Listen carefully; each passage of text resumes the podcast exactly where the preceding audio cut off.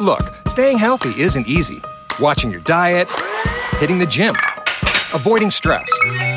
But a good night's rest helps boost your overall health and wellness. And it couldn't be easier. The new Sleep Number 360 Smart Bed is the only bed that effortlessly adjusts and responds to both of you. The result? You wake up ready for anything. Proven quality sleep is life changing sleep. During our lowest prices of the season, the new Queen Sleep Number 360 C2 Smart Bed is only $8.99. Only for limited time. To learn more, go to sleepnumber.com. Live by Live has all of your favorite music, and you can listen for free. Whether you hit play on one of our hundreds of curated music stations or create your own custom artist radio station, you'll find the music you love on Live by Live. Visit livexlive.com or search LiveX Live in the App Store or Google Play and listen for free now.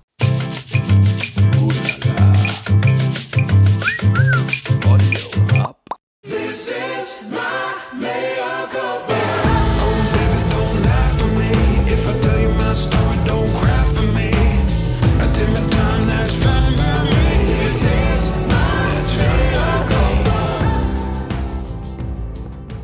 This is Michael Cohen, and you're listening to the Mea Culpa Week in Review.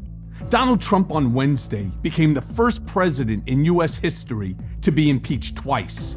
This time for inciting a deadly mob attack at the Capitol in a desperate bid to remain in power.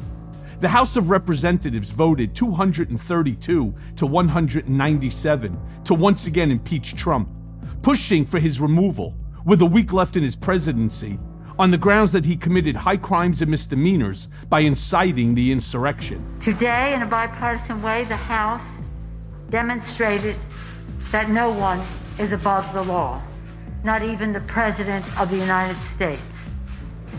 That Donald Trump is a clear and present danger to our country, and that once again, we honored our oath of office to protect and defend the Constitution of the United States. So help us God. And now, I sadly, and with a heart broken over what this means to our country, of a president who would incite insurrection, will sign the engrossment of the article of impeachment.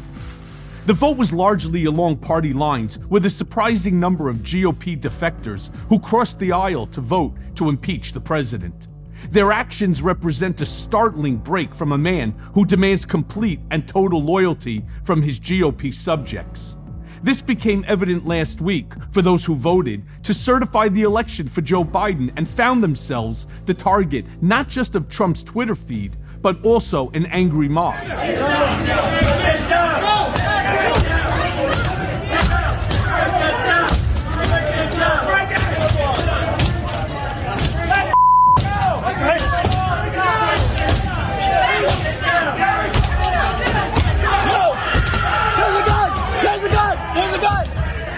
The GOP push to impeach was led by Wyoming House leader Liz Cheney, who seems to have jump started her own 2024 presidential campaign by finally taking a stand against Donald Trump, calling for his immediate removal from office. The day saw impassioned speeches from scores of lawmakers who described the terror they felt while hiding for their lives from an angry mob loose in the Capitol. smashing windows and beating police officers over the head with fire extinguishers, a bloodthirsty mob attacked the Capitol and invaded this Congress last Wednesday. They erected a gallows and repeatedly chanted, Hang Mike Pence.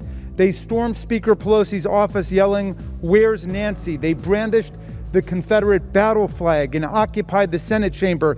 They wounded dozens of people, hospitalizing dozens of people, killed five of our people. For six hours, they shut down the counting of electoral college votes, our sacred process under the Constitution for peaceful transfer of power in the United States. They may have been hunting for Pence and Pelosi to stage their coup, but every one of us in this room right now could have died. As Senator Lindsey Graham said, the mob could have blown the building up. They could have killed us all. Others described their anger and fury at President Trump for his role in stoking the rioters' anger over a big lie of election fraud and lighting the fuse last week with his words of provocation at the protests, urging his supporters to march on the Capitol building and fight. But for two months now, Donald Trump has refused to accept the will of the American people. Over and over again, he's told his supporters he didn't really lose. The election was stolen from him and from them. And as they grew angrier and angrier over this perceived injustice, he told them there was still a way to keep him in power. So, as Congress prepared to meet for the sacred ritual of certifying the results of the presidential election, the president made his move. He directed his supporters to travel to Washington for a rally to stop the steal. They did. He then, once assembled, he had one final request march on the U.S. Capitol, do what it takes to help me hold on to power. We will never give up. We will never concede, he told them. You, you, if you don't fight like hell, he warned, you're not going to have a country anymore. That Trump incited the riot is without question. There is no way to spin what happened. The whole world watched it unfold on television. We have a Twitter trail a thousand messages long. We also know this wasn't just some spontaneous spasm of violence that randomly happened. It was a planned fucking event. Yet, to my enduring mystery, there are still significant numbers of Trump apologists willing to stand by the president. Chief among them, Ohio Representative Jim fucking Jordan. Listening to him rant on the floor of Congress was an exercise in patience that tested my will. It's about politics. This is about getting the President of the United States. They spied on his campaign before he was elected. 19 minutes into his presidency, they started the impeachment push. Three year Mueller investigation, 19 lawyers, 40 agents, 500 witnesses, 2,500 subpoenas, $40 million to find nothing. Impeachment round one, based on an anonymous whistleblower with no firsthand knowledge who was biased against the president and who worked for Joe Biden. And now it's impeachment round two. That I didn't jam myself in the eye repeatedly with a steak knife is probably the day's biggest miracle. I can't fucking stand this guy. He represents the absolute very worst of the congressional MAGA leaders. One of those people who believes Donald Trump to be infallible and defending him at all costs. During yesterday's impeachment, Jordan argued for an audience of one, claiming ridiculously that this impeachment was not about last Wednesday's riot, but instead Democrats wanting to cancel the president. This is scary where this goes because this is more than about impeaching the President of the United States. This is about canceling the President and canceling all the people you guys disagree with. Either Trump has serious blackmail on this guy, or Jordan is seriously mentally ill. There is no other way to explain how he and others like him continue to appease the president even after the events of January 6th. Stop the steal! Stop the steal! Stop the steal! Arguments for Trump's defense proceed from the point of view that Democrats are obsessed with destroying the president and have been since day one, and this latest impeachment is just part of a continual witch hunt against the president. Quite simply, to men like Jim Jordan, we are canceling Trump. Part of the collective GOP delusion is this sense of victimhood, where they are this oppressed group of people being held down by a mixture of George Soros, the deep state, and goddamn Scooby fucking Doo. This idea of cancel culture, or at least its application by thin skinned Republicans, was that they were being erased from a culture that has no place for them anymore. Shoulder to shoulder, you can erase us. You'll just have to face us. That we want to rid our world of bigotry, xenophobia, and other overt hate speech is not cancellation, guys. It's the hallmark of a civilized society. Trump apologists have used the term anytime they receive pushback, censor, or revulsion for scores of trespasses. Josh Hawley cried cancel culture when Simon and Schuster canceled his book contract on the grounds that they didn't want to be in business with a man who helped overthrow the United States government. I think they're going to find that the American people are tired of the cancel culture. They're tired of the woke mob, and they want to hold on to who we are together and to find Yeah. common ground. We will see a continuous effort from Trump's most loyal sycophants to recast January 6th in the most sympathetic light possible. There are some who argue that the protesters were forced to riot by dint of their frustration over an election that was stolen from them. That they were patriots invoking the spirit of 1776 in the hopes of rescuing their nation. and they lied to people and they said, go fight. Go fight because everything's on the line. That's what they said. And when people fought, They came to fight, and then they fought Capitol Police, and now people are dead. And those same members of Congress who called people to fight, well, they were nowhere to be found because it was all fun and games to them. They never knew what a real fight was. Real fights are scary. Bullets flying, that's scary. The glass breaking, that's really scary. They were nowhere to be found. They scattered. They'd been talking about the courage to stand up to this, the courage to fight for weeks and weeks, but when it came down to it, there was no courage. That's what really happened, Martha, and that's what people need to know. They were lied to. They were lied to about what January 6th was. Election integrity is important. This, of course, is all horseshit. The rioters were brainwashed thugs, hell bent on causing real harm. It has become increasingly clear that inside the larger riot was even more frightening group of hardcore MAGA extremists determined to take hostages and murder lawmakers. That they didn't succeed is thanks only to the bravery of a few Capitol Police officers who stood their ground despite great personal danger.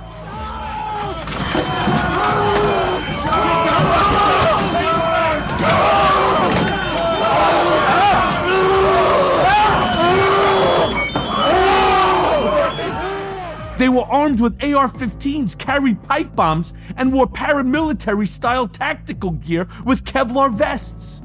That there wasn't a massacre or even a higher death toll is a miracle, prevented only by the bravery of a few police officers who stopped the rioters from reaching the lawmakers. That stick on me, boy.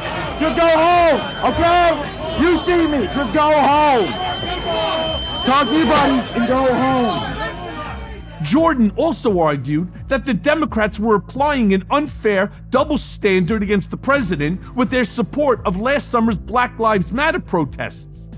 He was part of a rising chorus of Trump apologists who are comparing January 6th to the largely peaceful Black Lives Matter protests, believing that the small instances of violence and vandalism that occurred were the same as what went on last Wednesday. It is an absurd argument, and I'm doing a lousy job of explaining it, so I'll let Jim Jordan explain his point of view. I repeat only in that it's important to know what's being said and offer rebuttal, as Trump apologists will waste no time trying to rinse the president of culpability. Today, I still believe that there are two systems of justice, two systems of outrage. But today, there's one for the left and one for the right. It seems the rules are applied unequally, and we have lived under incredible tension on top of that for the last year. For many, last Wednesday's attack served as a wake up call to the dangers posed by Trump's coalition of QAnon conspiracists, militia extremists, and white supremacists who make up the vanguard of his MAGA army.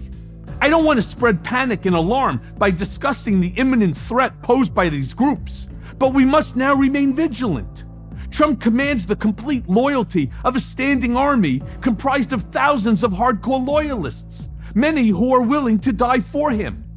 On Monday, House Democrats got an initial look at the current environment of violent, right wing threats during a sobering phone briefing from the FBI. We are going to begin with breaking news because there's a lot of it tonight.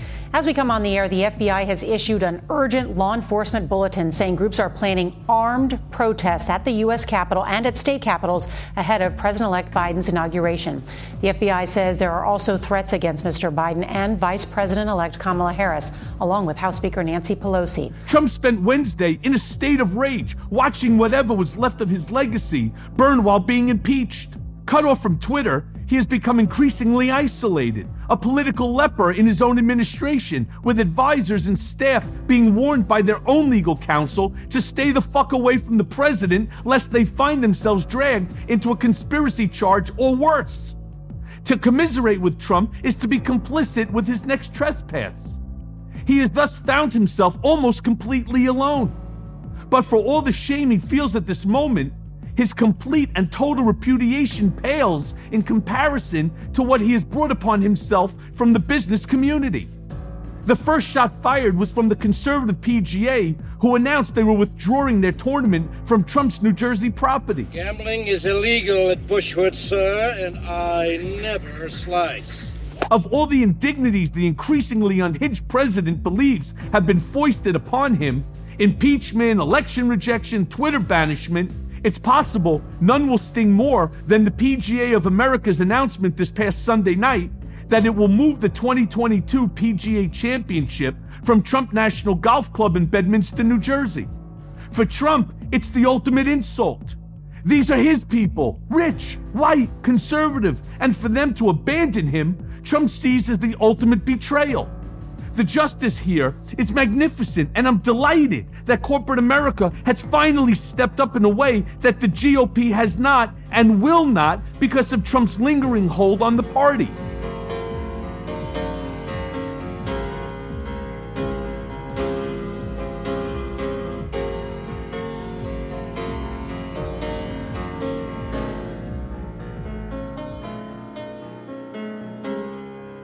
And now for the main event. Reading and watching the accounts of both lawmakers and working press who were stuck in the Capitol building during that riot has been absolutely chilling. I don't think most people truly appreciate how close we came to there being an absolute massacre. My fear now is what lurks on the horizon. Like I said, these people didn't just materialize from nowhere last Wednesday. That they return to attack seems inevitability. In hopes of better understanding the security threat we face, I reached out to Ali Velshi, the host of MSNBC's Last Word. Velshi himself had scores of friends and colleagues in the Capitol building that day and describes to me their terror, but also sense of anger and utter betrayal felt by those left to fend for themselves against the mob. So let's listen now to that conversation. Alrighty, so I'm here with Ali Velshi. It is an honor to have you here on Mea Culpa this morning, Ali. I got to just jump right into it because we have a lot to talk about. I mean, America is in crisis. I watch you all weekend long, and I'm going to steal your line America is in crisis. So, you know, Ali, there are certain moments in history, once a generation, in fact, that serve as an inflection point where nothing is the same afterwards. We experienced this with 9 11. I remember specifically where I was at each and every moment and the profound changes that it brought upon this nation. In what ways do you believe that January 6th of 2021 will change this nation? Well, uh, Michael, I think the interesting thing about the year that led up to it, uh, basically 11 months of 2020, is that we saw things that would have fallen into that category anyway, right? The coronavirus is is life changing and defining, uh, and the president's handling of it. And then we saw the social justice movements, which were life changing and defining, particularly for people who hadn't experienced, uh, you know, injustice at the hands of the justice system or police. So this would have already been a, a, a, an incredible year to, to to mark our future. And then we had this election, which sort of sent a message that um, people would like some return to normalcy. They would actually like to uh, live in a world that is unified, or at least we'd try to get there. And that was Joe Biden's message. There were a lot of Democrats who didn't think Joe Biden was the best candidate, but he definitely captured the moment in saying, you know, unity and, and, and lower the temperature is the way we want to move forward and I started to think that that looked like victory, right? Not because of uh, of um, political victory, but the idea that uh, normalcy was going to overcome what Donald Trump had brought us for four years. And then we saw January sixth, and I I've seen all of this. I've been in the streets for months. I was there for the protests. I go out every weekend. I was talking to voters before the election. I have gone out and spoken to small businesses and workers since COVID. I'm out there in America and I understood that there were conspiracy theories and there was nonsense going on. This was a whole nother level to me. The idea that people went in there on the understanding that this felt like 1776 or it felt like a, a, civil war, a revolution. They were willing to use violence against armed people to take the capital of the United States of America. For anybody who didn't think this was a serious problem, January 6th changed everything. It made them understand that a third of your country. It does not share the basic values you share about democracy and elections and, and fairness. And it's being stoked by Donald Trump. And I'm I'm fascinated that this guy's power uh, is greater than somebody who's actually at the head of the military. Once he leaves office, he still has sway over people who will give up their lives and and and fight uh, for the kinds of things that that don't make sense that we have a political system for. So I'm I, I don't know what we're going to call this in in five years or ten years or twenty years. Uh, you know, right now it might be a coup attempt. Right now it might be a riot, might be mob rule, but it's going to be something that defines who we are as a country, probably, as you say, for for decades to come. You know, the question then, of course, becomes which normalcy? What normalcy are we talking about? Are we talking about the normalcy of a Ronald Reagan, the normalcy of a Barack Obama? Or are we talking about the normalcy now of Donald J. Trump, which I have said now for almost two full years is abnormal?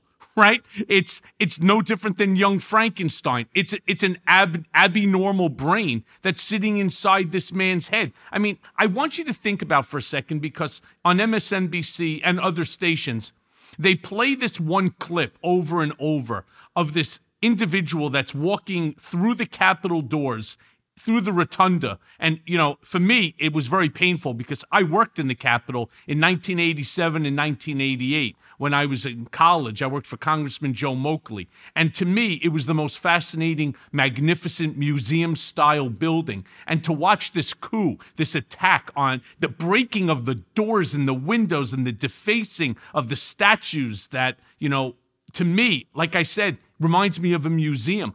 I watch this man as he's walking and screaming in the air. And the first thing that came to my mind is who the fuck is he screaming at?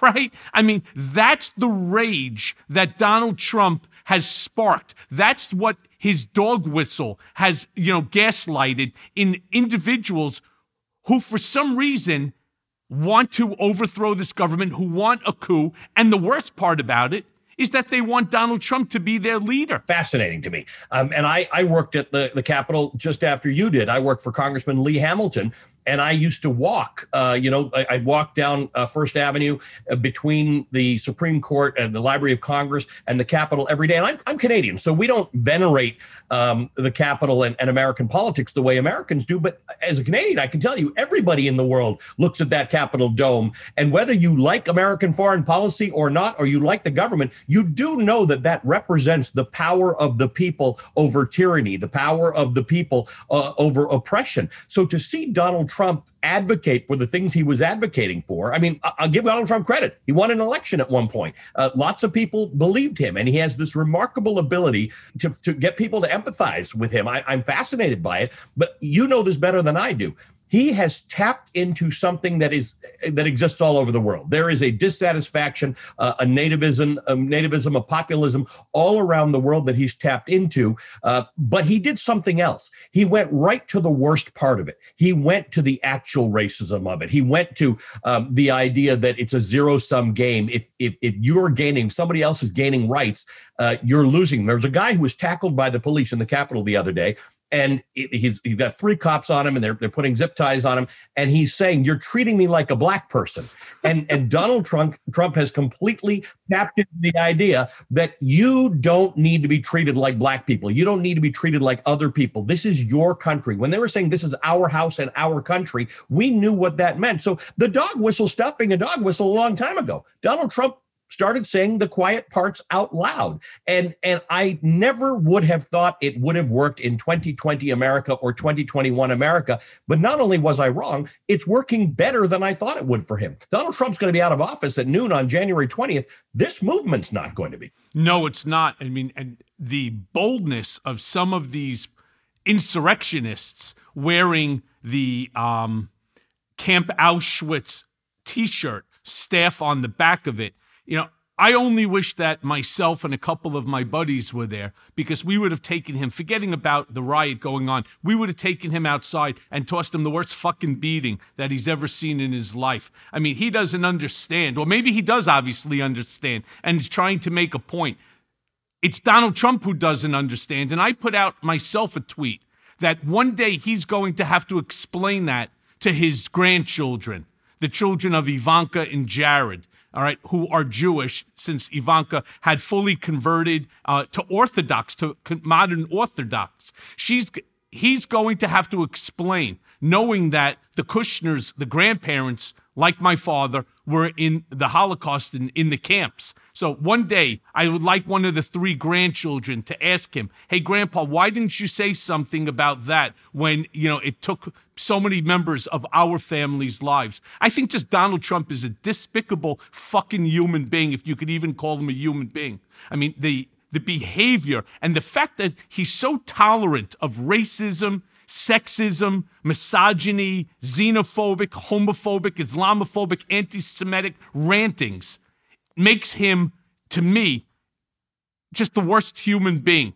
And like you, I could not be happier that the guy is out of office. It, it all comes together, right? The fact is, the same uh, thing that'll make you be anti Semitic or homophobic. I mean, he, he has tapped into the idea that someone else's rights undermine your own. So in Charlottesville, when people were chanting, Jews will not replace us, or uh, people were saying, this is our house, it's not an inclusive view. And the funny thing about America that so many people think about democracy being the main thing about America. But what I've always thought is that pluralism is the best part of America. The idea that people with different political views, different religious views, different food preferences can all live together and be friends. Nobody has a fear of going to jail because of their beliefs, because of their religion, because of their the, color of their skin. And what we learn over time is that sometimes we're a little naive. Some people do have fears of these things happening to them. There really is uh, anti-black racism in America. There really is anti-Semitism. There really is Islamophobia and homophobia. And I used to not think the presidency was that important. And what I realized starting from Charlottesville, but certainly during uh, coronavirus and the social justice movements this year, is that wow, what what a difference it would have made if Donald Trump had taken some sort of a leadership role in this. If he had come and said, "I can bring you together. I'm so influential. I'm such a big guy. I can do this." And yet he chose the power that he has, and it is not insignificant power. You know better than many about the personal influence that Donald Trump can have on people. He can do that for millions of people. And he chose to make the wrong decision. It's not that it was out of his control. And then on Wednesday, after this riot, he then put out a video telling these people he loves them. And it wasn't until later that night when he put out a video saying, I, I, I, don't, I condemn this violence and, and this isn't who we are. It's like, this is exactly who you are. These people wouldn't be here if not for you. You could have said, don't do this. I will not support it. But he didn't. He said, let's march on Capitol Hill. He said, I will be with you. And you know this as well as anybody else. He said, I will be with you. Was he with them? No. It's funny you bring that up because I want you to think about this, and I want the listeners to think about this. If Donald Trump did an ex- a, a complete 180, and instead of spewing for four years hate, he spewed love, and instead of divisiveness, he would spew togetherness. Could you imagine how much better we would be based upon his capabilities to bring people to some center and so on? But he found it easier, right, in order to create hatred between people because that's actually what got him propelled. Of course, it was calling, you know, I'm stating that Barack Obama was not a U.S. citizen, that he was born in Kenya. And when it put him on the front page of the paper, what he realized is that there's a lot of racism still, there's a lot of hatred still in this country for foreigners. But we do have to acknowledge, Ali, that social media's role in the riot is undeniable. And every aspect of what happened last week played out across a variety of platforms over a period of months, not days, over months. First, there was the big lie of the election fraud, and that just went crazy, followed by a series of provocations down to the micro aspects needed for the planning and logistics related to this mass insurrection. I mean, believe me, this did not come out overnight. This was not just one tweet and so on. Do you believe that we are witnessing a splintering of society into these various echo chambers? And if so, how do we put the genie back in the bottle as it seems we've gone down this deep, dark rabbit hole with absolutely no end in sight? Well, so first of all, the one thing I want to say about when you were talking about how he talked about Barack Obama being a Kenyan born Muslim, I don't know if you know this. I'm actually a Kenyan born Muslim. I was born in Nairobi. And so I was just mad that he Barack Obama was stealing all my thunder all these years because I could have been one of the most well-known Kenyan-born Muslims in America. But Donald Trump kept saying that was uh, Barack Obama. So, and I'll just tell you, Barack Obama was never at any of the meetings, so I know he's not. The social media part of it is, um, you know, Roger McNamee, who wrote the book Zucked. Um, eh, he's the head, the co-founder of the Center for Humane Technology, which you know the movie uh, Social Dilemma uh, is based on he he said to me months ago that he thinks social media and democracy might be incompatible, which is hard for me to hear because I'm a big First Amendment guy, right? I'm a journalist. I think you should talk. I think all ideas should be played out in in an arena uh, in front of the public, and and and you know when unless you're doing damage to somebody, which by the way, a lot of this talk in the last couple of weeks did do, um, you should be able to to vent your ideas. But we've moved into a space not of arguing, Michael, about conservative or liberal perspectives on things, not of arguing whether there should be a minimum wage of $15 an hour or no dollars per hour, or whether there should be a Canadian style single payer health care or entirely private health care. Those are the debates we should be having in society. We're debating nonsense. So I would be out there talking to voters before the election who would be telling me what a great job Donald Trump did with coronavirus. So I would show them the evidence that said that the United States is four and a quarter percent of the global population, but we have 19% of the world's coronavirus cases and 20% of the deaths. And I would show them Johns Hopkins data and other data, and they would say, "You're just your your data's wrong. Donald Trump's done a great job." And it, it went on and on like this. So the voter fraud thing Donald Trump, I, I mean, the guy's very, very, very smart. Let's just let's just say it. He's very smart. He knows how to manipulate people. He finds the the the spot that he can hit, and he knew that he would sow this discord and sow this discord, and now people believe it. So it's not an argument. It's not when when at MSNBC when we book these secretaries of state or these elections commissioners and they tell us what really happened. It doesn't matter because his people are not watching me. You know, in the last few weeks before the election, he was bringing up my name at rallies uh, because I got hit by a rubber bullet when I was covering the Minneapolis uh, uh, protests after George Floyd. And I was thinking to myself, Yeah, I know. I saw that. why say my name at a Trump rally? There's nobody who knows me there. There's no nobody who goes to a Trump rally watches me on MSNBC. We know that. So the, the echo chamber is so deep that it worries me. It worries me. I love my job and I love my audience, but but I'm not solving for the right problem, right? When I get into deep conversations about uh, the kinds of things that are happening, like we are having right now, what's the point of having it on my channel? I'm not getting to the people who were there. I joined Parler a few weeks ago to try and get in on that conversation. It was the shortest lived experience of my life, just to see what was going on there. Because deep down, Michael, I want to believe that we win arguments on the basis of ideas and that there's nothing wrong with liberals and far left people and there's nothing wrong with conservatives and far right people but i don't believe conservative ideology is about being racist about being anti-democratic about being part of a coup attempt that's what i don't understand how did that happen how did donald trump convince ideological conservatives who have ideological conservative views to become crazy I, I don't know what happened there. Well, then go back and talk to me about how you believe that technology, meaning uh, mass media, uh, is interfering with our First Amendment rights. So, I, look, I, on one hand, I think it. I think the problem is that democracy depends on an electorate that is informed, right? So I remember when I first came across the internet, you and I were young men, and I thought to myself, this is amazing. Like you, you can get all the information. Nobody can pull one over on you. And then when social media came out, I was an early adopter, and I thought this is great. No one can lie anymore because if you lie, you'll be taken down. People will people will tell you what the lie is. I completely misunderstood how this was going to go. I completely misunderstood how this was going to become an echo chamber for bad information. And the 2016 election was really clear in that the top 20 fake stories on Facebook got way more traffic political stories, by the way, than the top 20 real stories. So people had decided to abandon the idea of looking for the truth, and they instead went to that comfortable space uh, where where their echo chambers were, uh, you know, were amplified.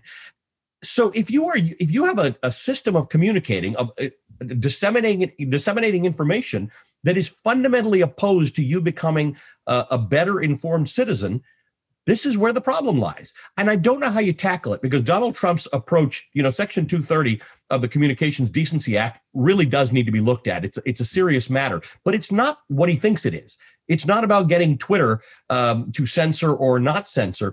It's a different story. Our issue is that we can amplify lies faster than the lies can be challenged. So it's kind of like fighting the virus, right? You got to get more vaccine out there faster than the virus can spread. Otherwise, more people die the same idea. And, and until we realize that social media needs to be regulated in some fashion, and, and on that, I actually agree with Donald Trump and, and some conservatives. It does need to be regulated. I don't know what that, what that looks like yet, but that's what attention, that's what topic we should be giving attention to as citizens. Once we're through this crazy nonsense, we need to start looking at what kind of regulation and responsibility does social media have if they are responsible for spreading lies that undermine democracy and could lead us into fascism.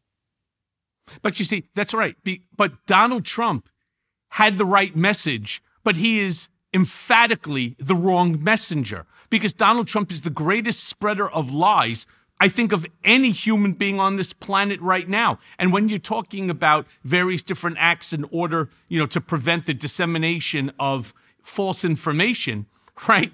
Donald Trump wants censorship of that false information so long as it benefits him, right? If it's censoring others to benefit him, he's all in. That's absolutely right. So if you really were, if, if the idea is let's not censor, then it's let's not censor. Then we then then everything becomes an idea. He just doesn't want he wants his views to be freely out. And by the way, Michael, that's no different than any fascist and dictator in history. All of the bad things that we can think about in the last few hundred years have all started with a disinformation campaign, including in Germany right? I mean, who thought Germany, if you were in Germany in the 30s, if you were Jewish and you lived there and you said, it's not going to get very bad for us, I'm, I'm staying, that wasn't an unreasonable thing to say because Germany was an advanced democracy, an advanced scientific, cultural, artistic, educated society in which uh, Jews had proper positions and it was all educated. You weren't going to, how was this country going to become um, a, a fascist dictatorship, a murderous dictatorship? And I use that example only to say Germany in the 30s was as strong a country in that environment as America is today. So when you think that things can't be undermined by feeding people BS, you're just wrong. People who have a grievance want to be fed uh, a reason for their grievance. I think the grievance that Donald Trump uh, understood that Americans have, working Americans who feel that they're not prospering in the way they should have, but they see everybody else fighting for their rights and maybe getting rights. I think that's interesting. I'm an economics guy. To me, it's economics, right? It, we, we're so unequal that people are mad. But if you don't tell them that really what you're mad about is the way society distributes wealth, because there's lots and lots of wealth, there's lots of oil, there's lots of food, there's lots of water. But instead, I tell you, Michael, the reason you're mad is because some black kid took your space in in uh, in college, or a woman got a job that you were supposed to get. It, it all becomes zero sum. Anybody else's rights undermine yours. So even the people fighting for social justice in the streets, black people who said, I just don't want to die when I get pulled over by a cop. Somehow Donald Trump worked that out to be that comes at the expense of your safety, your legitimacy, your citizenship. So he's he's tapped in to a vein, but it's the wrong message and it's the wrong tapping in that he needs to do. People have a right to be angry in society. They're just angry about the wrong stuff. Yeah, I agree with you. Now, of all of the images that I saw over the past week, to me, the absolute most chilling of those um, men in the tactical gear that were carrying police zip ties. Because I can't help, right? In my mind, what would have happened had they found the people that they were looking for? And if they were ready to kill last Wednesday, what else, right, is on the horizon for us? Because I did say on many shows, especially on throughout your network of MSNBC and others, I said that I believe the most dangerous time in America is going to be January 6th through January 20th, when Donald Trump becomes the most unhinged and gaslighting, right? And blowing that dog whistle to his MAGA supporters. I mean, what would have happened had they actually found the people that they were looking for? They had zip ties. They would have held those mock trials and executions on the spot, quite possibly. I mean, there were a lot of people in there with tactical training, with real weaponry, with climbing gear to get into Congress. I mean, that stuff doesn't just happen. That's not just a bunch of angry people who decided to go into Congress. Uh, Ali Soufan from the Soufan Center, where they do a lot of studying on uh, nationalism and extremism, says that for those of us who are breathing a sigh of relief that uh, that riot, that attempt, that coup attempt didn't work, we're seeing this all the wrong way this is like ISIS and, and Al Qaeda. They now have recruiting videos. They they to them they put a dent in in democracy or whatever they want to call this. They they think it's a, a takeover. They put a dent in it, um, and it's only going to motivate more people to go out. Uh, and, and, to do this. So if you think that was the end, sure, we can put more National Guard, more Capitol Police, and all that kind of stuff, and we can do that across the country. That's one thing. Policing and, and security is one thing. But in terms of the sentiment, January 6th was a remarkable success for that group of people. Yeah, it's true. Now, there's obviously going to be an inordinate amount of investigations into the security failures that led to this capital, um, that led to our capital being breached. In, you, in your conversations, I see you have many, many conversations with both law enforcement and lawmakers. What went wrong from a tactical standpoint that allowed this to happen? And why haven't there been any updates from the federal government akin to after 9 11 to reassure the American people that something like this is not going to happen again? Or happen somewhere else. So the first thing that goes wrong is uh, is that what Republicans are doing right now is saying we should have an investigation into uh, election security. That's literally what Kevin McCarthy's response to the impeachment articles were that you're still carrying on this this nonsense that this is somehow about election fraud. It's actually not. Um, you know, one of the things that has come out in the last few days is that the head of the Capitol Police had been asking for days and then five times in the midst of this uh, this insurrectionist mob to get National Guard help. Uh, and to get army help and and the, the the general in charge of asking the secretary of the army for doing this wouldn't do it he wouldn't even ask the Secretary of the Army. He said, doesn't rise to the level. The sergeant at arms in the, the House said, it's going to give the wrong impression if we, you know, look like there are all sorts of guards, National Guard interspersed with police. I, don't know what made people think this is okay to take a risk on.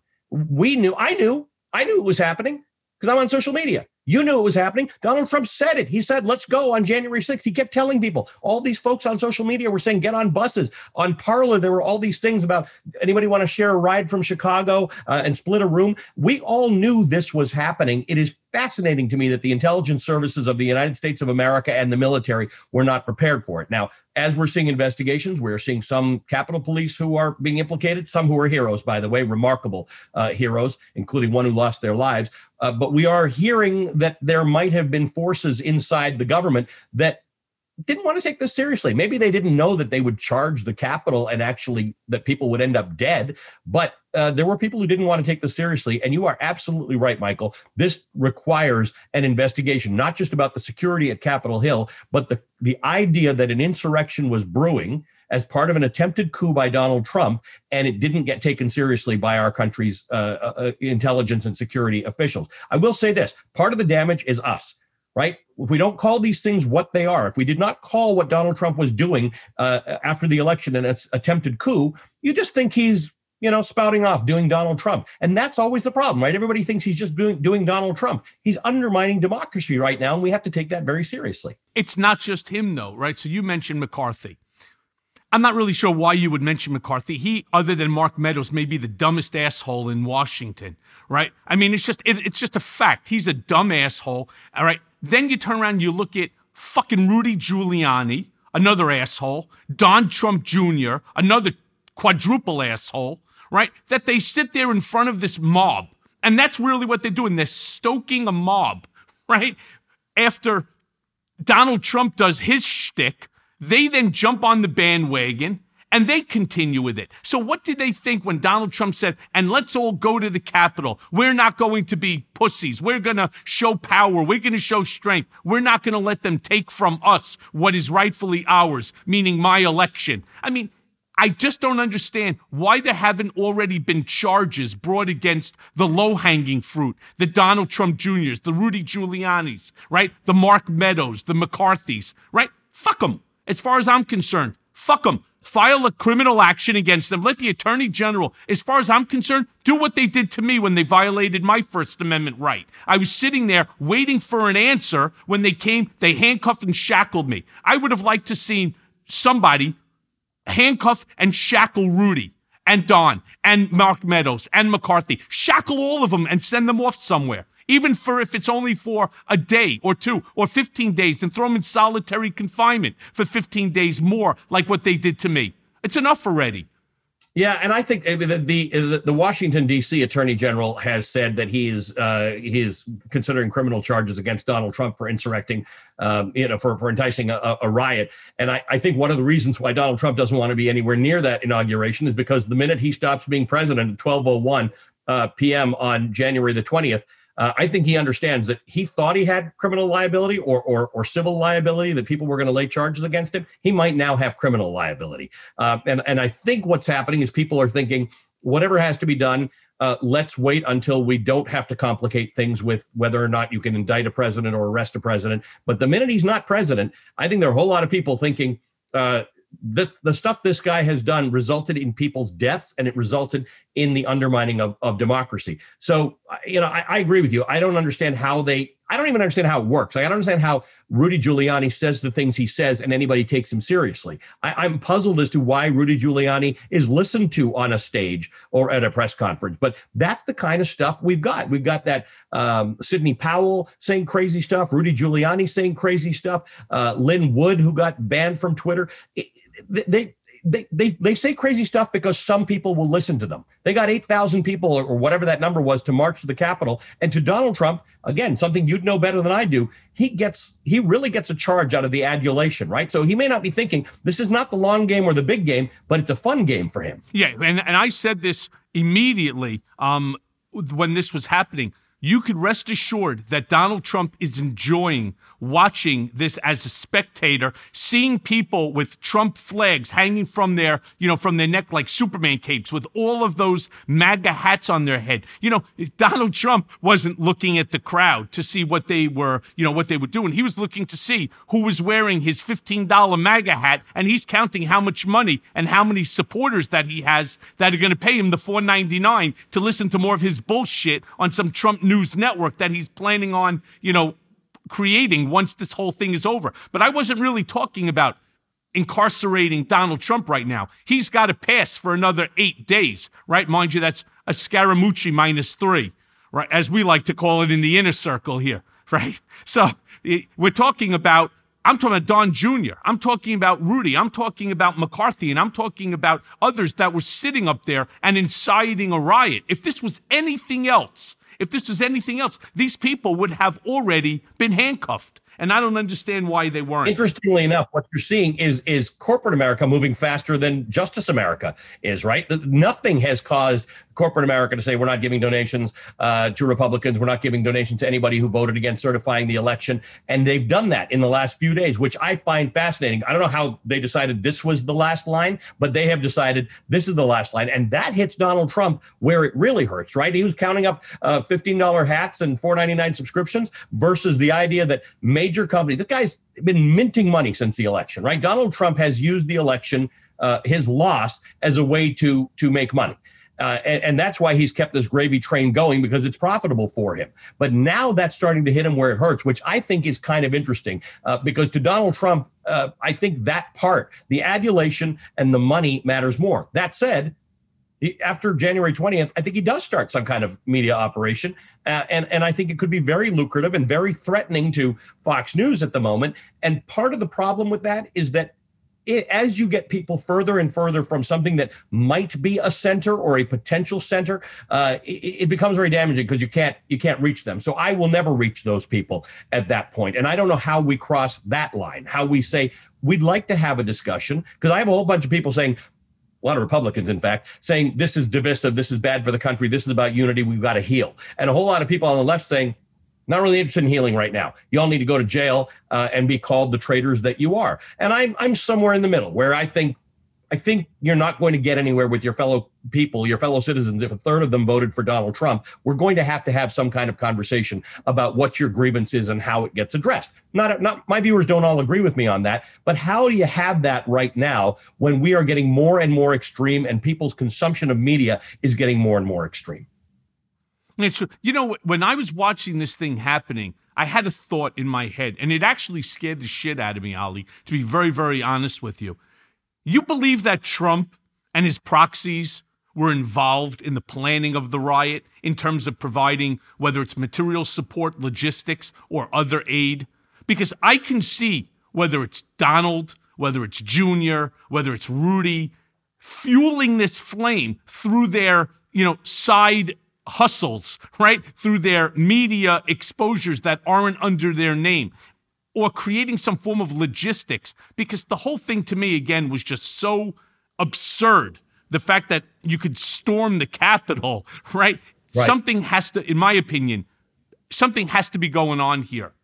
Yeah, and I guess the, the, the interesting part here is determining whether Donald Trump has just learned how to manipulate the levers of influence and power so much that, uh, and, and you know this, right? You talked about the the times uh, in your book where Donald Trump didn't have to say something explicitly for people who followed him to know what to do. So in this case, it's the same thing. Donald Trump has tapped in so deeply to a grievance that, that is out there that he's connected to, to racism and anti-Semitism and homophobia and all of these things and figured out a way to say, I'm going to connect your grievance to the fact that you call yourself patriots. And we're going to make those two things the same thing, which kind of annoys me, Michael, because I'm a patriot. Like I, I, I'm scared to say that. I don't want to say I'm a patriot because it, it sounds like you're a racist lunatic now to be a patriot. But he has let, allowed people to capitalize on this, and to some degree, I think he just has to say, "Don't let them do this. Don't let them get away from this. Let's let's go to the Capitol. Let's march to the Capitol." And these people are so worked up that they will do his bidding. He didn't tell anybody to go die or get shot or kill someone, but that's what happened. People got shot People kill, people died. A cop was killed. Right? That's that's what he does. So I don't know whether we even need to prove whether there was some actual legitimate connection if we can understand that inciting violence against a, a democratic government is the most serious thing that you can do in America. Uh, he talked about shooting a person on Fifth Avenue. This is worse. Yeah, it is worse. You know, after what happened, I'll be honest with you, I can't understand how there are still individuals in Congress who are defending the president. I, I, I really can't. And they go on television, they defend him, even after everything that has taken place. Now, obviously, I understand Trump's popular appeal with his base. And this I get. I saw it from the beginning when he termed and coined the silent majority. I get that. But the attack was so grotesque that there is no logical defense at all for what had happened. What do you believe is going through the minds of individuals? Let me rephrase that. What's going through the minds of fucking assholes like Josh Hawley or Ted Cruz, who I, I despise Ted Cruz? Yeah, and I, I don't, you know, I wonder because on some hand, some of these people are, are less popular, as we know, than Donald Trump amongst that base. They're worried of getting primary, things like that. But in Josh Hawley or Ted Cruz's case, you know, Josh Hawley, both of them hold themselves up as conservative thinkers right? And and and they want they want to be they both want to be president and they both don't want to lose this base. So to them they are hoping donald trump doesn't win run again. He becomes a media uh, you know guy. He runs his media company and and the wealth and influence controls him and that he throws his support behind one of them. And because they don't believe that they can access his base as well as donald trump can. And i think that's possibly true that donald trump is unique uh, amongst world leaders in history in being able to access um, and stir up hatred and and and violence amongst his base. So I think they are they're really thinking about the long game. They're thinking, how do I become president in 2024? But for all the other randos in Congress who who support him, for what? To what end? What what do you get for this? This is anti-democratic. You were taken under siege. When they want to take away democracy, they want to take away your democracy too. They were going to hang Mike Pence. And Mike Pence is in the White House yesterday talking to Donald Trump. And I'm thinking to myself, if my boss wanted to hang me, I wouldn't actually be able to get out over that very quickly. I would actually say, you were trying to take away democracy. This is not de- Democrat democracy. This is everybody's democracy, whether you're an independent or a, a libertarian or a Republican or a, a, a Democrat. This should affect you equally. And I don't understand how this got partisan. Michael. I don't understand why a normal Republican would look at that crowd, that mob, and say, they're my people. Absolutely. But for the same reason that Republican lawmakers have, you know, predictably tried to pivot attention away from the riot now towards Trump's Twitter ban and the so called stifling of conservative free speech across the tech space. Right? Now, while their argument is, in my opinion, absolutely absurd, it does seem to be gaining a lot of traction, especially at Fox News, who has taken up the fight. Now, this is another thing that I don't get is Fox News. They have to understand Trump is intending on destroying them and taking their support, they're taking their viewership, and yet they're still going ahead and they're still following this crazy this crazy ideology. You can see the tension building at fox right? Where there's some anchors who now hold people to account and some of them are, are doing news stuff. But yeah in the end donald trump is out to destroy them. Like doesn't matter to us at msnbc right? He never liked us anyway. So I don't live or die by what Donald Trump uh, is going to do with my viewers. I, I, don't live in any fear that any of my viewers are going to stop being MSNBC viewers and somehow are going to end up on Trump TV or whatever the case is. But if I were Fox, I would take this opportunity to remind people that being conservative is not a is a, is a, is a mainstream ideology. Um, in Canada, conservatives, you know, were the government for a long time. They they they also endorsed universal health care and things like that. Being conservative doesn't mean being crazy. It doesn't mean being violent. It doesn't mean uh, being uh, being being racist and anti-Semitic. So I don't really understand why Fox doesn't lean into that and say we're going to redefine what conservative means in this country. You can go follow the crazy if you want, but they're following the crazy. This, this whole business of censorship, it was up long before the Parler being taken off of Amazon Web Services and being taken out of the Google Play Store and the Amazon, the the Apple uh, Store. It, it was they were talking about censorship. I'd go around America and people would tell me about how these people are being censored. Michael, if you're showing up on my TV show, or you've got a Twitter account, or you're making speeches, or you're holding press conferences at Four Seasons Total Landscaping, you're not being censored. People are misunderstanding the term uh, censorship if you the fact that you're on TV talking about how you're being censored means you're not being censored. Yeah, that's very true. Well, then what else do you believe that Trump's core of apologists have up their sleeve to try to distract from January 6th? Because January 6th is as I started this conversation with you, will be remembered as one of the worst days in American history, at least in our generation. Well, keep in mind that more people died on January 6th from coronavirus than died in 9 11.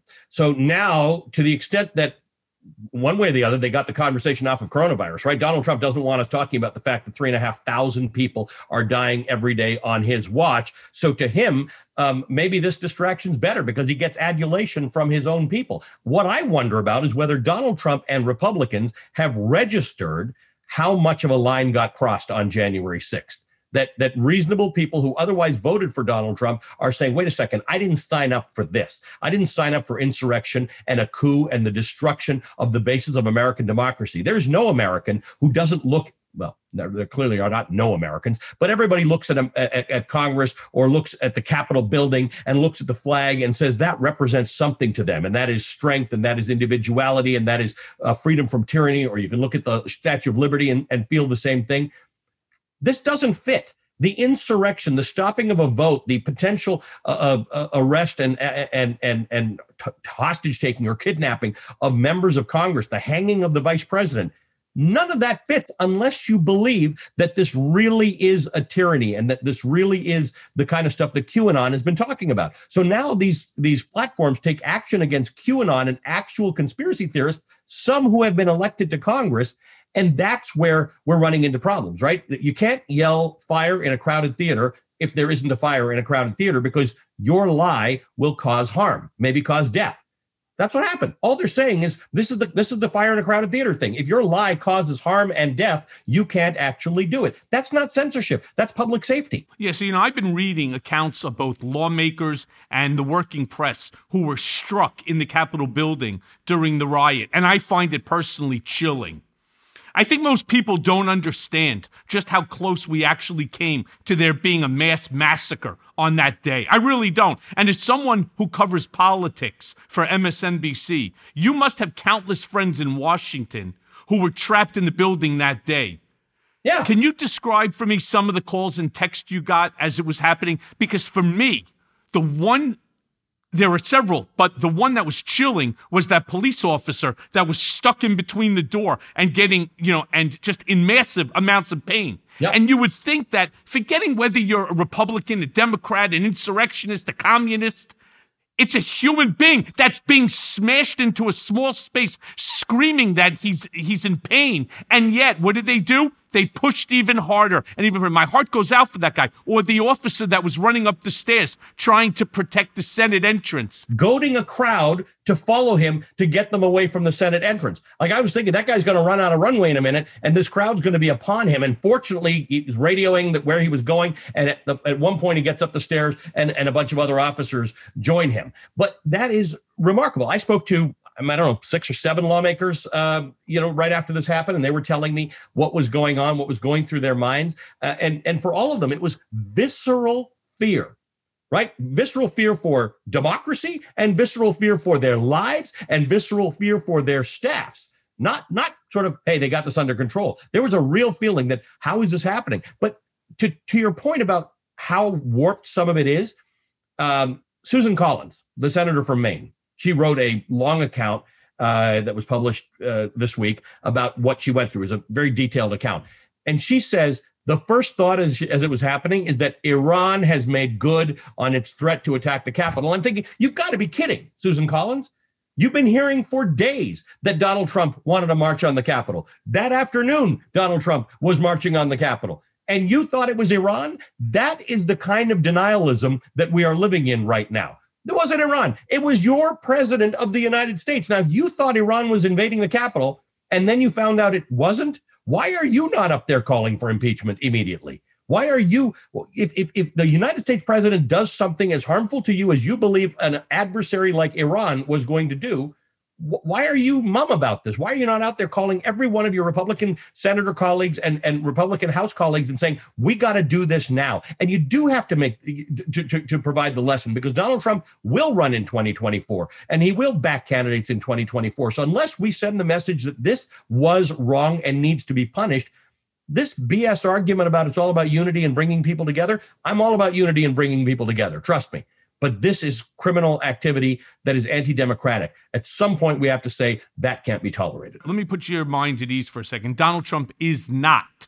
and I'll say it again, is not running in 2024 based upon what I already know, what's happening here in New York with the DA, the AG, as well as other states, as well as other um, judicial and you know congressional committees. Donald Trump's not running from anything except for the law. So I want to make that crystal clear. But I will also say that I believe every one of those police officers, especially the one that brought the crowd to the right instead of to the left, as well as the officer that was getting crushed, they're the ones that deserve the Medal of Freedom, not, you know, morons like Devin Nunes or, you know, Jim Jordan, you know, a, a fucking asshole, another one, right? I mean, these are the people that put their lives on the line to protect other people. You know, good for Bill Belichick to turn around to tell Donald, I don't want your Medal of Freedom because it's got a stink of shit on it that I would never put on myself. So good for him. But I do also then want to bring up the differing responses between, for example, the Black Lives Matter protests over the summer and the January 6th riot that has raised some incredibly painful truths about race and privilege in this country. Describe for me what officials are saying to you about the use of force last June versus what happened last week. Yeah, look, uh, there are some quarters uh, in the right who are saying, strange how the media was supportive of those marches that were riots, and yet this one, uh, they want to call it a coup and an insurrection, and they wanted more violence. I, I was out there right after George Floyd died. I was in Minneapolis. Um, I was involved in the the you know I was following the marches. I got tear gassed. I got hit by a rubber bullet. I, I saw every last part of it. Um, and, to start with, there were two fundamental differences between the social justice marches and what happened. The social justice marches were actually uh, quite racially and ethnically diverse. They were uh, Minneapolis is not actually a majority black city. It was mostly white people, but there were white people and black people here in New York, in Chicago, all the places I were in. It was a, a racially diverse um, effort to say, can the law, can democracy and the law be applied equally to all people, including uh, people of color and black people? Right? It was it was it was the idea that we're not we're not challenging your law we would like to be have the law applied to us differently because if you're a black man who gets stopped stopped by police you are likely to be judged adjudicated and possibly um, sentenced on the spot and that sentence could be death very different argument than what was going on in washington so to equate the two um, is is it doesn't make any sense but on the other hand I was there. I was there with National Guard and police as people were protesting. They were up in their face and they were doing all sorts of things. It never crossed a line into what we saw last week. People would have had their heads blown off if, if they had tried to do what these people got away with doing at the United States Capitol. Certainly, if there was warning about it and they, they knew about it. So, very different things. I was in Minneapolis, there was buildings burning behind me, and I made the point on television. I was with Brian Williams, and I said, Brian, I, it's all burning. I want to make the point that most people here are actually peaceful protesters right wing media has taken that clip and taken it out of context to say that I thought that was a peaceful protest. I fully understand. Buildings burned, people lost their businesses. Um, there, there's a there's a bad side uh, to some of what happened this summer, but there were people protesting the fact that their rights are not enshrined. So what happens, and, and here's the one similarity you're a young black man in America, and you say, the social contract doesn't apply to me right? Your laws don't apply to me. I don't get justice applied the same way. So I'm not going to follow the rest of your laws. And some people get into that mindset. And that's, I think, where where looting comes in. So every looter is not is not thinking about George Floyd, but they are thinking about the fact that that your laws don't apply to me for good or for bad. This thing on January 6th was about overturning the law, overturning the government. And that's what the distinction was. We have a law, we have votes. White people in this country are not subject to discrimination under the law. Uh, or in policing or things like that. They were just threatened into thinking that they will lose something if other people have rights. And that's the difference. They, they are coming at it from opposite places. The Black Lives Matter movement was there to say, we in theory live in this democracy, apply it equally to all of us. And this thing was saying, those people are taking our rights, so we're going to overturn it. You know, what people don't realize is just how close the United States came to becoming a dictatorship. Because had Donald Trump won the election, rest assured, like I have been right on every single thing virtually every single thing that I have said, Donald Trump would have tried to figure out how to become a president for life. He would go for another term and another, and then he would try to pass it to one of his idiot children and so on, and then they would keep perpetuating it. And he wants to be the Vladimir Putin of the United States. But you know, CNN reported yesterday, Ali, that the FBI was warning of significant threats to state capitals across the country, as well as plans to attack the inauguration. What are you hearing from your domestic security sources about who is behind these new threats? So, uh, you know, uh, Parler got shut down a few days ago, but um, there's still a lot of stuff out there. There are a lot of other places that people have figured out how to go to to get communication. And most of this is done on social media. And the degree to which it is a decentralized operation is kind of remarkable because there's a lot of 8chan and 4chan going on, um, you know, deep uh, chats where these people, particularly those who fancy themselves militia members and and armed uh, insurgents, uh, gather. So there, we are hearing the same thing that there are there are protests, possibly violent protests, planned for every state capital uh, and the capital. Uh, there, there, there are some people whose goal it is to completely derail the inauguration in pursuit of what you just said, right? Donald Trump's attempt to continue being president. Um, they believe if they can disrupt the inauguration. Now, the point is, you can't disrupt the inauguration. If they have to have it virtually, they'll have it virtually, and they'll bring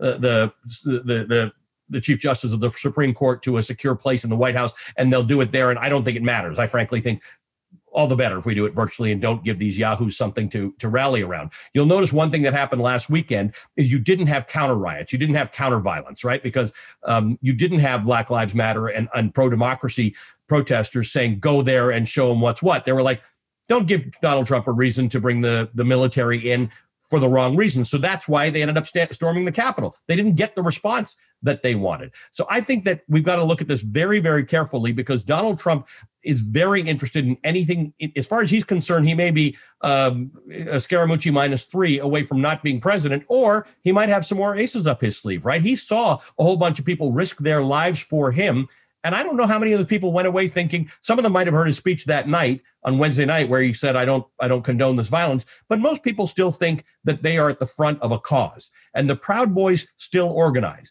And and conservative groups like Turning Point USA still organize. And so there's going to be people out there this weekend. And and I think the best advice to uh, everybody else is let uh, let law uh, law enforcement handle this thing. Don't go out there and fight people in the streets. Remember, in Congress that day, Mike Pence was there. Kamala Harris, the next vice president of the United States, was there. The, the, the, the, chair of the Senate was in there. Nancy Pelosi was in there. Kevin McCarthy was in there. They could have taken out all of American congressional leadership. There are 8,000 people there. They could have done it, right? It, it, it actually, that's how close we were. This wasn't some kind of TV show. This actually happened. They had weaponry. They had overcome the Capitol Police. And because the Secretary of the Army Maybe he didn't get the he didn't get the request, but because they did not authorize the military to come out there, lives were lost. Right, Ali, this is like a bad version of House of Cards. I mean, if it wasn't real, this would be a crazy, crazy episode where everybody would shake their head and say, "It's impossible." It's They'd this- laugh the writers out. They'd say that doesn't. It's nothing could happen like that. You couldn't. You can't have a. That's right, that would- reaching the Capitol. this would be jumping the shark. But you know, on January 7th, you retweeted Steve Schmidt, who wrote, at Project Lincoln, will be running a brutal corporate pressure campaign targeting companies, trade associations, CEOs, directors, and senior leadership of organizations that serve as the financiers of the authoritarian movement that attacked the U.S. Capitol.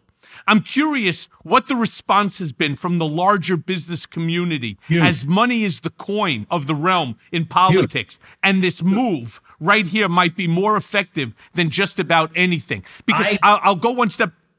Go ahead. No, go ahead. What I was going to say is, I also received a dozen texts and tweets this morning asking me to identify major corporations or businesses of people that um, are members of various different Trump clubs and people who support the Trump campaign and so on. And I'm just about really ready to start putting together that list. You know, Yeah. some people who I used to call friends, some people that I've battled against, but there are a slew of doctors and lawyers and bankers and businessmen that Yep. all support Donald Trump. And you know what? Maybe that's what we do. Maybe we create a list and then let let people boycott their business so that they have no money in order to pay the 4.99 a month to this lunatic. That's right, and and I think I happen to think that people ta- walking with their wallets is really good. So those kinds of threats from guys like Steve Schmidt caused a lot of CEOs and companies and boards to uh, have this conversation ahead of time. That before somebody does start that campaign, let's uh, ask for our money back for donations that were given. Let's not uh, support uh, either Republican causes or Republican adjacent causes, or the or donations to anybody who voted against the certification of Joe Biden as the president of the United States. Because now we're not talking about pol- politics, right? A lot of companies want to stay above the fray. They'll donate to both Democrats and Republicans in a given cycle. They'll donate more to Republicans or more to Democrats, depending on how the winds are shifting or or certain policies. Now they are saying this is not above the fray. This is about democracy versus dictatorship. This is about democracy versus a coup. This is about an insurrection. This isn't about Republican politics. There's a big opening for conservatives who want to say, and by the way, in the end, Project Lincoln's folks are mostly conservatives. They may they may go out and start try to start a new party that actually represents people with conservative interests who like lower taxes or things like that, not craziness. And and so I think that this is going to be very influential. In fact, I heard rumor that Donald Trump, uh, upset though he is about all sorts of things that are happening and being taken off of Twitter, um, he- and that he lost the vote to certify him, is more upset about the the, the golf tournament that's being canceled at uh, at one of his golf clubs. So this is how his mind works. It's this it's the same mind as all these dictators. It's it's it's small minded. It's petty. It's self serving. And, and if his followers could just understand this, that that's not your savior. I would say to them as an economics journalist, you have a real complaint.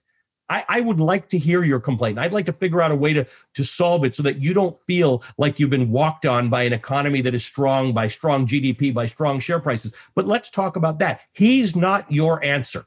He's not going to solve your problem. He's just going to get you in jail or get you killed. Well, think about it, right? Good for the PGA for pulling out on uh, the Trump golf course there in um, Bedminster, New Jersey. And I can tell you because I remember going back maybe six years or so, maybe eight years, when they told him that in 2022 that his Trump National Bedminster would have the PGA tournament there. He was beyond ecstatic. It's actually why he was so interested in buying the Doral because it already contained a PGA attached to it. And he always wants to be a part of a community or a club, right? That he knows he can't be a part of, which also included when he wanted to buy the Buffalo Bills, right? You needed 31 of the majority of the members in order to vote you in, and he wasn't getting that. But I thought what was interesting is that he's more concerned about loss of the PGA than anything. And the people that are supporting him, to me, at least watching them, don't look, look like golfers. I mean, maybe they'll hit you with a nine iron, but they didn't look like the golfing community to me. And he is more concerned about that loss than the potential loss of life, not only to those supporters, the insurrectionists, but rather to any of the members of Congress. And I will tell you something that bothered me. And I put out a tweet myself yesterday uh, on this. I find it very interesting that so many of our politicians will sit there and say, um, I can't believe that they were coming after us, that Donald Trump was coming after us. You, Donald Trump, and you, Donald Trump supporters, are putting our lives, our families' lives in jeopardy as a result of Trump's crazy talk, right? And Trump's Twitter account and so on. Well, I certainly don't recall many of them. Some did, but the vast majority did not take the same position when it was me or my family that Donald Trump was attacking on Twitter. When I turned around, I said to the Honorable Elijah Cummings, God rest his soul, when I said to him, Mr. Cummings, I can't go, I can't appear. I can't take the train, I can't fly, right? The, Trump has made me, you know, enemy number one. Not only am I in fear for my life, which I talk about in my book, Disloyal, not only am I in fear for my life, but I'm in fear for my family's life. And we asked Nancy Pelosi to draft some sort of admonishment to the president for doing this. Right? The only people that did it were like Eric Swalwell and like Jerry Nadler. I mean, they all joined in on a letter. But what protection do they think that they're entitled to more than me? Yeah, and I, I, you know, I was talking to Reverend Al Sharpton the other day, and and I uh, he was talking about most influential books, and I, I actually named yours because I said um, you are one, you and Mary Trump are the only people who've written books who really are inside Trump's head, who can really understand things that the rest of us don't, that you wouldn't understand even if you were a business partner or a, or somebody else. And and I think that you know the degree to which this vindictiveness um, exists with Donald Trump, and he can target anybody, target you or the institution of Congress or Joe Biden or Hillary Clinton. I think if people understand that his vindictiveness is not normal grievance, right? We, when we are in politics, there are grievances. There are people you don't like and the people you don't want to win. But he takes us to another level and it becomes threat and intimidation. And now it has been laid bare. So when it happened to you, people didn't really know who you were all that well, or they didn't know, or they maybe they wouldn't identify, didn't identify with you, or thought that you had been with him for a long time, so you knew what was coming. Now you realize he can do this to anybody who's got nothing to do with him, and he can target not just Michael Cohen, but institutions, including the most democratic and the most important institutions in our country. He did it to the Justice Department. He did it to cabinet secretaries who not, were not loyal to him. He did it to anybody who either didn't carry his water or used to carry his water and stopped carrying it at some point. Donald Trump is that dangerous. And you were one of our first insights into that. Yeah, and you know when Adam Schiff, um, his people contacted me and Swalwell and Nadler uh, and so on to say, you know, we're going to put out an admonishment letter. That was the best that I was able to get. And I appreciate what they did. I really do, and so did my family. But it certainly didn't let me sleep better at night um, because, again, Donald Trump has the ability to gaslight. He knows it, he feeds off of it, he lives for it, and he's willing to. If I would have gotten killed, he would have been like, "Oh, uh, well, it happens." You know, I, I, I, he wouldn't have had to send someone. He just all he has to do is it's it's like a mafia boss thing, right? Hence why I always said that Donald Trump behaves like a mafia boss. So Ali, as we're winding down this hour and we get to our sort of last questions here, um, I really want to ask you because we touched on it before. What do you think is going through Mike Pence's mind, where he will not invoke the 25th Amendment for a man who actually sent rioters into the building to hang him?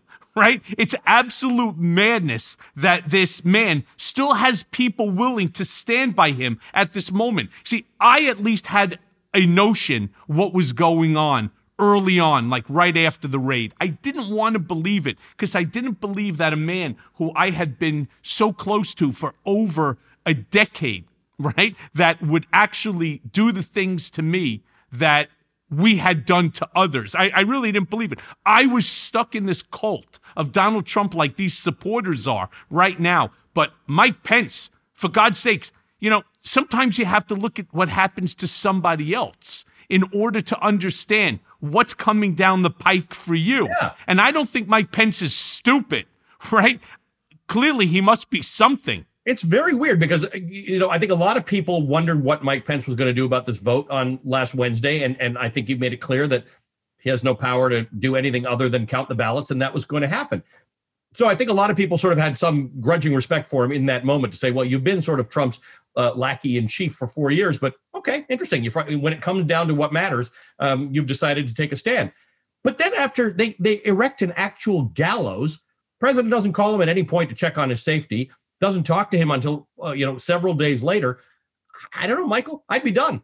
I'd be done. Like I, I, I'll tolerate some things from my boss and my coworkers. I won't tolerate that death threats or the the uh, acknowledgement of it. So I, I, I have to say, Mike Pence, after climbing up a couple notches in my estimation, has dropped down again because at some point you have to have the human decency to say, dude, you tried to, you, you, you kind of implied that I should be killed, or you were fine with people suggesting that I be killed, hanged. Um, I'm not cool with this. We're, we're not we're not going to carry on. But instead, they put out some namby-pamby statement about how they're going to work together, and they were reflecting on the last four years of achievement um, and what what great stuff did, and and how those people out there didn't represent the Make America Great movement. You know, nonsense. I mean, what achievement? See, that's the whole thing. We have 400,000 people. We're going to have 400,000 people dead from coronavirus. Uh, yeah, cities burning in the summer. What achievement? Right. That's what I keep asking. When people tell me, you know, Donald Trump did this, Donald Trump did that, I always say there's an old expression numbers don't lie, people do. Donald Trump fucking lies more than anybody that I, I have ever met in my entire life right? So I say, tell me what he's achieved. And something that I've become somewhat passionate about is the First Step Act and prison reform. Because I know I've been there and I know how it sucks and I know how it fucks up your family and it messes up your mind, right? I mean, I still don't sleep at night. I still, in the middle of the night, I wake up thinking that there's a light being flashed in my eyes, which is what the guards would do to you every 15, 30 minutes while you're trying to fall asleep. So yeah, I believe in prison reform, and I've actually brought a writ of habeas corpus as well as a writ of mandamus in the Southern District, which I filed about three weeks ago. Finally, one of the uh, the writ of mandamus was assigned the other day, and I truly believe that based upon precedented law, one that was actually created by my former attorney, the one that got me out for the, after the second when the government retaliated and threw me into prison because I wouldn't allow them to violate my First Amendment constitutional right. Danya Perry, she has a precedented case, which I intend on using against Michael Carvajal, the BOP, the U.S. government, the only bipartisan document that was signed by the president, right? Has still failed. They can't even figure out how to convert the number of hours based upon programming credits and work credits. They can't even figure out how they're going to convert it into days so that you can get out of prison for home confinement or if you're on home confinement to supervised release. We have made incarceration into a business right? And our prosecutors are as guilty as anybody, along with the judges, in what's going on here. They just allow this to perpetuate. And all that's happening right now is we've made prison into a business so that people can have jobs. It's a perverse incentive, I always say. We, you shouldn't, prison shouldn't be a profitable enterprise for anybody. Then, then, then you'll only have the people in prison who you have to. You're just talking about domestic stuff. We're more at risk on the world stage. We haven't got Russia under control. China is expansionist. Uh, Iran is uh, building up its nuclear stockpile. North Korea says uh, it has missiles that can get to America. Domestic, or international. We're not further ahead. The stock market's higher and he cut taxes. And that's what I hear when I go out into America. It's like I ask people who tell me about this, are you very heavily invested in the stock market? Because demographics suggest that you're not. The stock market's up and he cut taxes. That's what people say. Yeah, you don't even have to you don't even have to be heavily invested because everything is relative. If you're a billionaire, if you don't have a half 500 million and you're not heavily invested. Cuz when I, I remember when I was at Otisville and I would speak to some of the correctional officers, and while these guys were former Marines or um, servicemen, right, and now of course they're part of law enforcement, I would say, how could you possibly be a supporter of Trump? The guy denigrates four-star generals like it's like it's nothing, right? He doesn't care about law enforcement. He denigrates them as well. How could you possibly be a supporter? Well, my 401k is up. And I sit there and I say, You've got to be kidding me. You're really not that shallow, are you? Right? Because your 401k, even if it's up 20% a year, based upon the devaluation of the dollar and what's going on nationally and internationally, your portfolio, by the time you end up selling it, won't be worth dog shit anyway. So what's the point? Now, I still like him. That's what I keep hearing. People say believe what he tells them, not what they experience. Yeah, and that's a shame. Well, Ali, I really want to thank you um, for your time, your insight. I thank you for. I watch you every weekend. I love watching you on MSNBC. Uh, keep up the great work. Stay safe. Believe me, I know that those rubber bullet hurts. I remember as uh, when I was, uh, uh you know, in the fraternity at ZBT at American, we used to go and we used to play paintball you know, two, three times a year. I got hit a couple of times, like in the rib cage. Let me tell you, those fuckers leave a nice little mark on you. So I can only imagine, you know, how much that must have really hurt. That's uh, that's my, we all have souvenirs of the Trump era. That's mine. You got your own. Oh, I definitely have mine. Ali, I want to thank you again, and please be safe. As um, you know, Joe Biden keeps saying, mask up and safe social distance. Right. Thank you, my friend. Thanks, Ali. In the days since the riot, we have witnessed all manner of sick and deranged behavior from Trump supporters looking to find justification in last Wednesday's attack.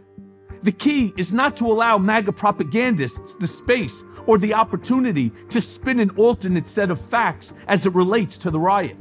What happened was real, and it was fucking deadly, and it will have lasting consequences for the GOP for at least a generation.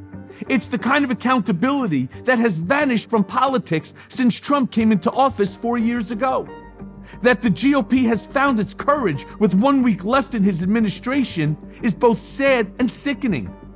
Mitch McConnell may have announced his intention to purge Trump from the party, but he will have to forever reckon with his role in enabling and protecting Trump for all these years.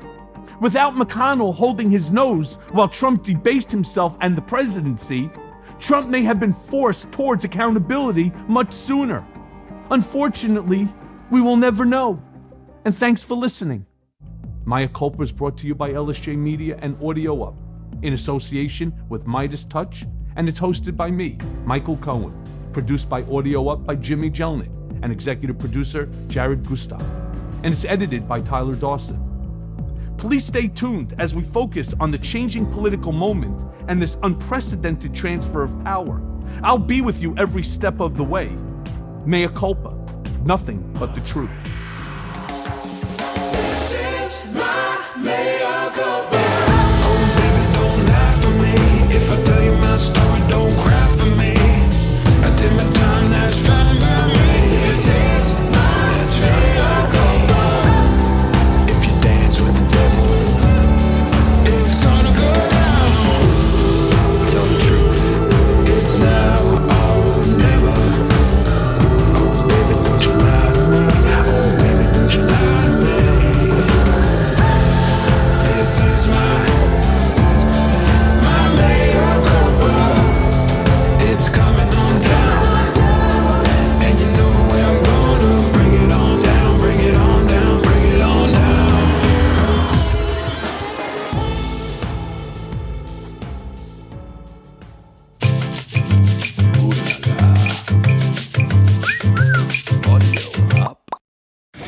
It's clear to you that de-icing the wings will not be done in a jiffy.